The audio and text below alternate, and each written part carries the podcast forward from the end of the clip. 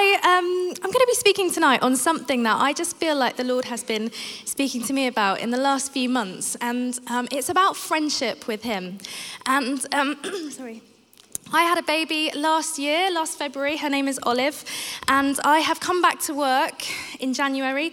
Um, so I have not, I can't remember the last time I had eight hours sleep, so it's been a long, long time.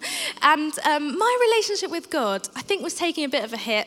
Um, I was just exhausted, tired, um, and just getting to this place where I just felt a bit empty and dissatisfied. And I don't know if you've had seasons in life where um, your relationship with God has been a bit like that, um, just dry and you're just wondering, is there meant to be more than this? Like when you feel like, when you become a Christian, you decide to follow God, uh, you go all in. I Was, uh, well, I, I went all in, and then suddenly life just felt a bit bland. Um, and so I just felt like God say, there is more. And this was about a month ago. And I've just spent the last month just pondering it and uh, just trying to say, well, okay, what is it then, Lord?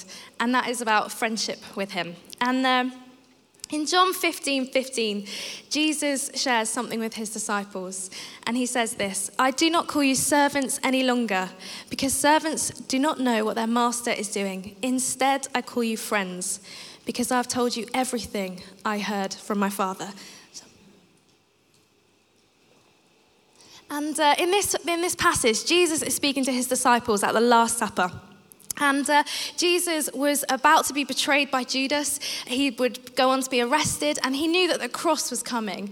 And these words that he was saying to his disciples were some of the last that he was going to be able to say. So these words are going to be the ones that will stay in their mind, that they'd remember him saying before, he's, um, before he goes to the cross.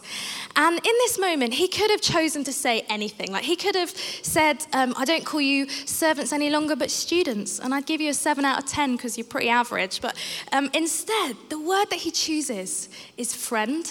And uh, Jesus makes clear in these final moments, like these pivotal last moments with his disciples, that he is not satisfied with this, uh, with this relationship with them that's out of duty, that's out of just because they should.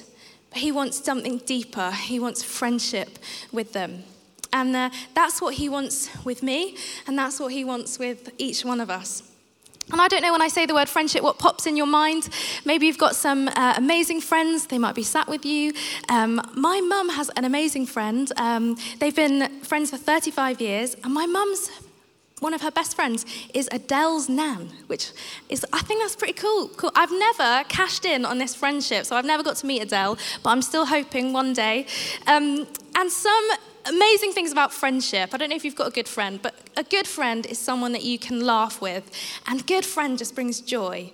I was a, in a group of six girls growing up in school, and uh, we would get sent out every history lesson for laughing at inappropriate moments, but um, that's some of my fondest memories of school.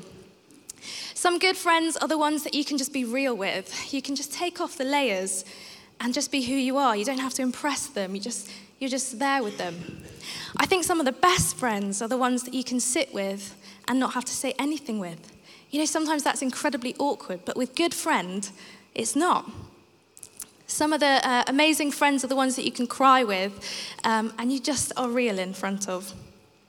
And if that's um, friendship, some of the good things about friendship, Jesus saying, friendship is what I want with you, is, is crazy to me, isn't it? The God of the universe wants friendship with us. And when we look back throughout the Bible, we actually see that this has been God's heart always. It's always what He's longed after for. And uh, looking at the Old Testament, there's a standout guy who has a friendship with God, and his name is Moses. And uh, if God had a BFF, Moses would be it. And uh, Andy Simmons is trying at the moment to get me to download a BeReal account. I don't know if you guys all have BeReal. Uh, I am hit 30 now, so I feel very old.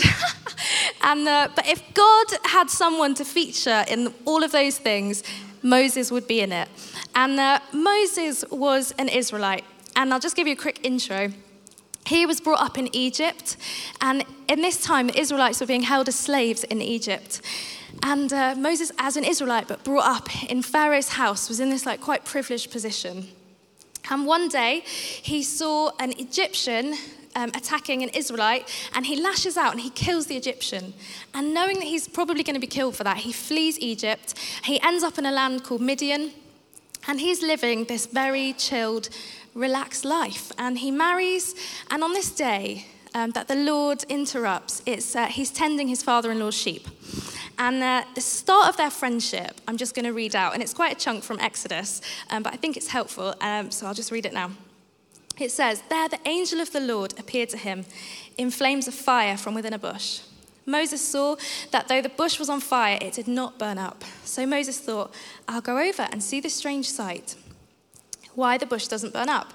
When the Lord saw that he had gone over to look, God called to him from within the bush, Moses, Moses. And Moses said, Here I am. Do not come any closer, God said. Take off your sandals, for the place where you're standing is holy ground. Then he said, I am the God of your father, the God of Abraham, the God of Isaac, and the God of Jacob. At this, Moses hid his face because he was afraid to look at God. The Lord said, I've indeed seen the misery of my people in Egypt. I've heard them crying out because of their slave drivers, and I'm concerned about their suffering. So I've come down to rescue them from the hands of the Egyptians and to bring them up out of that land into a good and spacious land, a land flowing with milk and honey. And a bit further on, he just says, So now go. I am sending you to Pharaoh to bring my people, the Israelites, out of Egypt. And this first moment of their friendship beginning, God is giving Moses a job.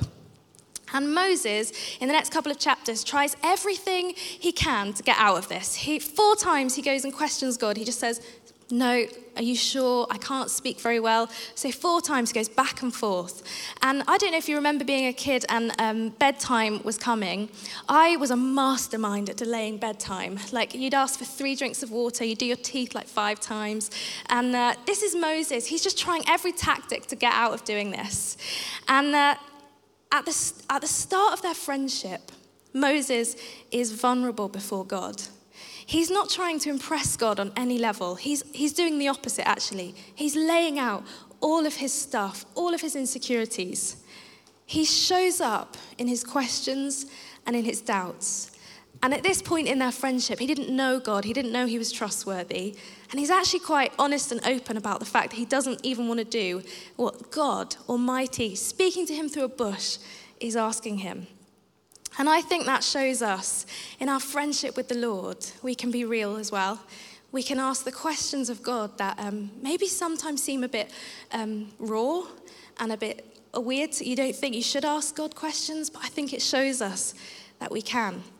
And God, in response to Moses' questioning, is patient. He takes the time, he assures Moses um, and friendship with God isn't about um, presenting this best version of ourselves to Him.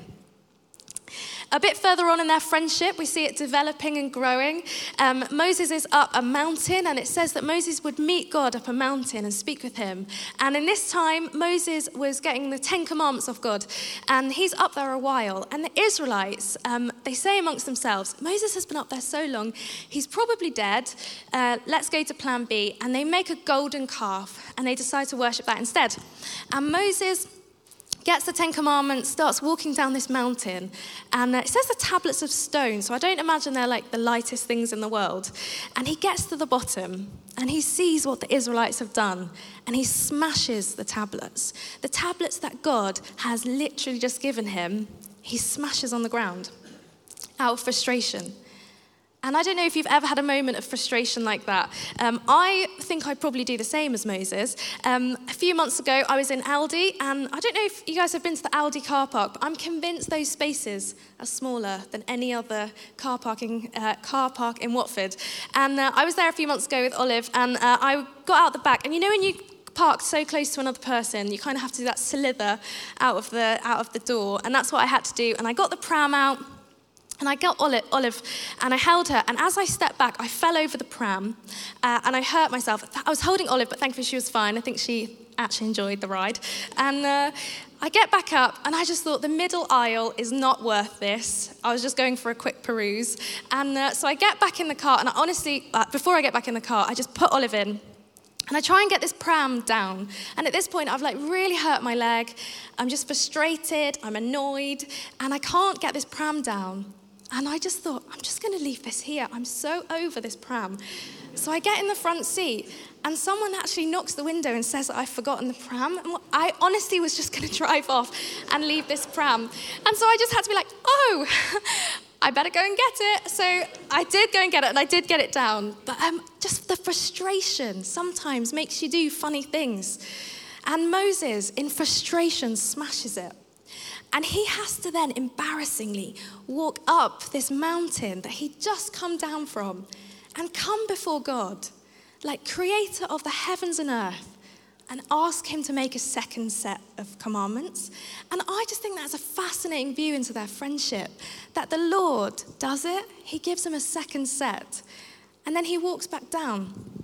And for us, it's the same. God gives us chance after chance after chance, whether we mess up in frustration or anything else. You know, He's a God of patience with us. Um, a bit further on, um, Moses actually, this time, um, calms God down. So the Israelites have been so irritating, doing their own thing, complaining and grumbling, that God says, I'm going to start again with Moses and I'm going to wipe them all out. And Moses actually, he calms God and he says, Don't do that. Start, you know, don't block, block me out instead. Don't block them out. And God, who created Moses, who literally gave him breath, allows himself to be reasoned with, to be calmed by his friend Moses. And I just think that is also a fascinating view into how God listens to us, how he longs for that friendship with us, how he values what we say to him. And uh, a bit another bit further on, um, in Exodus 33, it says, The Lord would speak to Moses face to face as one speaks to a friend. And we see that like development of their friendship. That first moment that God met Moses, Moses said, it says that he hid his face because he was afraid to look at God. But now they've been on some adventures. Moses had got to know God a bit more. And it says he speaks to him as a friend. And Moses has this bold ask. He asks God if he can see his glory, if he can see him. And I want to say to Moses at this point Moses, if you have not seen the glory of God, who has. Like, he has seen the Red Sea part and the Israelites walked on dry ground. He's seen manna, which is the thing, the bread of heaven, the thing that fed the Israelites in the wilderness on the ground every morning. He'd seen water flowing out of rocks. Like, he had seen God move. Yeah, he wants more. And uh, Olive, our daughter, She's 13 months, and she had her first taste of chocolate about a month ago. And uh, I spent all this time making this sugar free, birthday cake. And uh, she went to nursery and they gave her this huge chocolate cake, which I love. Um, but since then, she is like a girl that cannot be stopped. She's on a mission. Like she senses a chocolate digestive from literally around the house. And uh, she's tasted something that is good and she wants more. And this is like Moses. Moses saying this is because he wants more of God. And God, his answer to Moses is to do what he can to be seen by Moses. Um, so God tucks Moses in this little cliff, and it says that he walks by, he passes by, the glory of God passes by Moses. And God, what I love, does not think this is a cheeky ask. He does not think this is too much to ask of him. He longs to be known by us. And he is generous in, know, in sharing all of who he is with us. Moses was discovering what friendship with God was about. And it wasn't just getting things from him, it was getting to know him and know his ways and know his heart. He was just saying, I don't want anything from you in this moment. I just want you. And uh, I don't know if you've maybe had moments like that with God, where you just you're just sitting in His presence and you just want more of Him. And for me, it had been a while. It'd been a long time since I felt that. And just in the last month, I'm finding that again. I'm just saying, Lord, I just want more of you. I just want more. And uh, Jesus shows us in that passage I read at the start that what was once um, always God's heart, that He has friendship with us, Jesus now makes possible for each one of us. So before it was only with the one, it was like with Moses. Now it's for every single one of us. And uh, you might be thinking, it was all right for Moses building this friendship with God. He had a mountain to climb, he had a tent to pitch to meet God in. Um, how do we deepen a friendship with God that we can't see? You know, he's, he is invisible. We can't go and hang out with him. We can't send him memes. We can't do anything of the friendship stuff that we so often do. But the truth is that how we can enjoy friendship with Jesus now is more than Moses could have ever hoped for. Like, he had to rely on a mountain, he had a mountain to climb to meet with God. We get God's presence at Aldi's car park when we're frustrated. We get his presence at work, at school. Wherever we are, he goes with us. The presence of God goes with us. The friendship of the Lord goes with us. And uh, sometimes it does feel a bit like we have that mountain to climb. I definitely have been there. It just for some reason does feel like we still have that. Um, so I just thought of a few points um, that might be helpful in us as we, as we build that friendship with God, as we learn um, and look to grow our friendship with Him. And the first way is this classic way that everyone says, but time with Him. And uh, you see it with Moses, that journey he goes on from being afraid of God to longing for more of Him. And that just takes time. I don't know if you've got a really good friend, but when you go through life and you go through ups and downs, by the end, after a while, you're just so much more confident in who they are. And a situation might come and you just think, my, I know my God and I know He's bigger than this. And uh, that just takes time. That is, just, that is like walking with the Lord. You get that assurance, that confidence in His faithfulness. And uh, another way is reading his word. And these all sound like such classic things. I tried to think of things that were a bit different, but turns out they are said a lot for a, for a reason. And um, Jesus says in that John 15 15 uh, verse, Everything I have learned from the Father, I've revealed to you. And when I've read that and just pondered on that, I just, I just thought, Jesus, no, I don't know so much maybe you revealed that all to the disciples, but I feel like I know nothing a lot of the time, like I'm just winging this. And uh, it's in his Bible, it's in his book that he reveals the Father's heart to us, his love of us, his pursuit. We get to know uh, when we read the Word of God his ways, not just information. And uh, it's this living and active book. And sometimes you read it and it is about a pigeon being sacrificed, and there just seems to be no relevance or how on earth is God speaking. But the more we do it, the more we do get to know his voice. And uh, I've got a friend, Zoe, and uh, she's actually there. and we are reading through a Lent book together at the moment, and Zoe is smashing it, and I am like a week behind, if not more. And um, she said to me a few weeks ago, we're just kind of texting on when we've read it, and uh, she read it a few days ago, and it was all about Jesus in the Garden of Gethsemane. And the reflection was about Jesus being, um, knowing that the cross was coming, and about death and grief. And that day happened to be an anniversary of a really close friend of Zoe's death, who died a few years ago. And, the, and God, in his kindness, she, he knew that Zoe would be reading that, today, that day and knew that she needed the encouragement that her God is a God who knows what it is to grieve and to have experienced loss. And uh, reading the Word of God is a way to keep in touch with our friend. And I don't know how you keep in touch with your friends. Some, you might FaceTime them, you might WhatsApp. Um, ben and Sam are our youth pastors, and I work with them, and they are voice note people, I have learned. I'm not a voice note person. I get so anxious about voice noting back. Um, but however you keep in touch with the friends, the Bible and reading His Word is a way to do it with God. Um, another way is going on adventures with the Lord. And Moses and God had some serious adventures. Like they saw some cool things together. And uh, it's so true that when you go on an adventure with someone, your bond deepens. And for us, it's probably not going to look like um, a mass exodus of people away from a scary Pharaoh. Um, but what does it look like for us to be on adventures with God, to walk every day with Him, to invite Him into everyday stuff with us? Uh, we used to run Soul Survivor festivals, and I was part of the team that ran them, and that meant I was at every week of the summer. And uh, some of my favourite moments from those from the festivals were pack down days. And if I'd have said that a few years ago, I would have punched previous me because they are some of the longest, hardest days. Um, but this one particular summer, we'd done all weeks and we felt like we'd not slept in like three weeks. And it was 4 a.m. in the morning and we'd been packing down all night. And instead of going to bed, we had to be up at half eight the next morning. So, like, literally, like four and a half hours later. Um, me, my friend Lydia, and Becca and Liza, who works for church, we're just racing trolleys up and down this venue. And you just think, what on earth am I doing? But in those moments where it's just out of the ordinary, you just build a bond with people. You go through stuff with them and you see it, and your just friendship is deepened. And uh, for you, it might be starting a new job and just knowing that God is with you as you walk into that new space. Or going for something and just trusting that He's right there with you.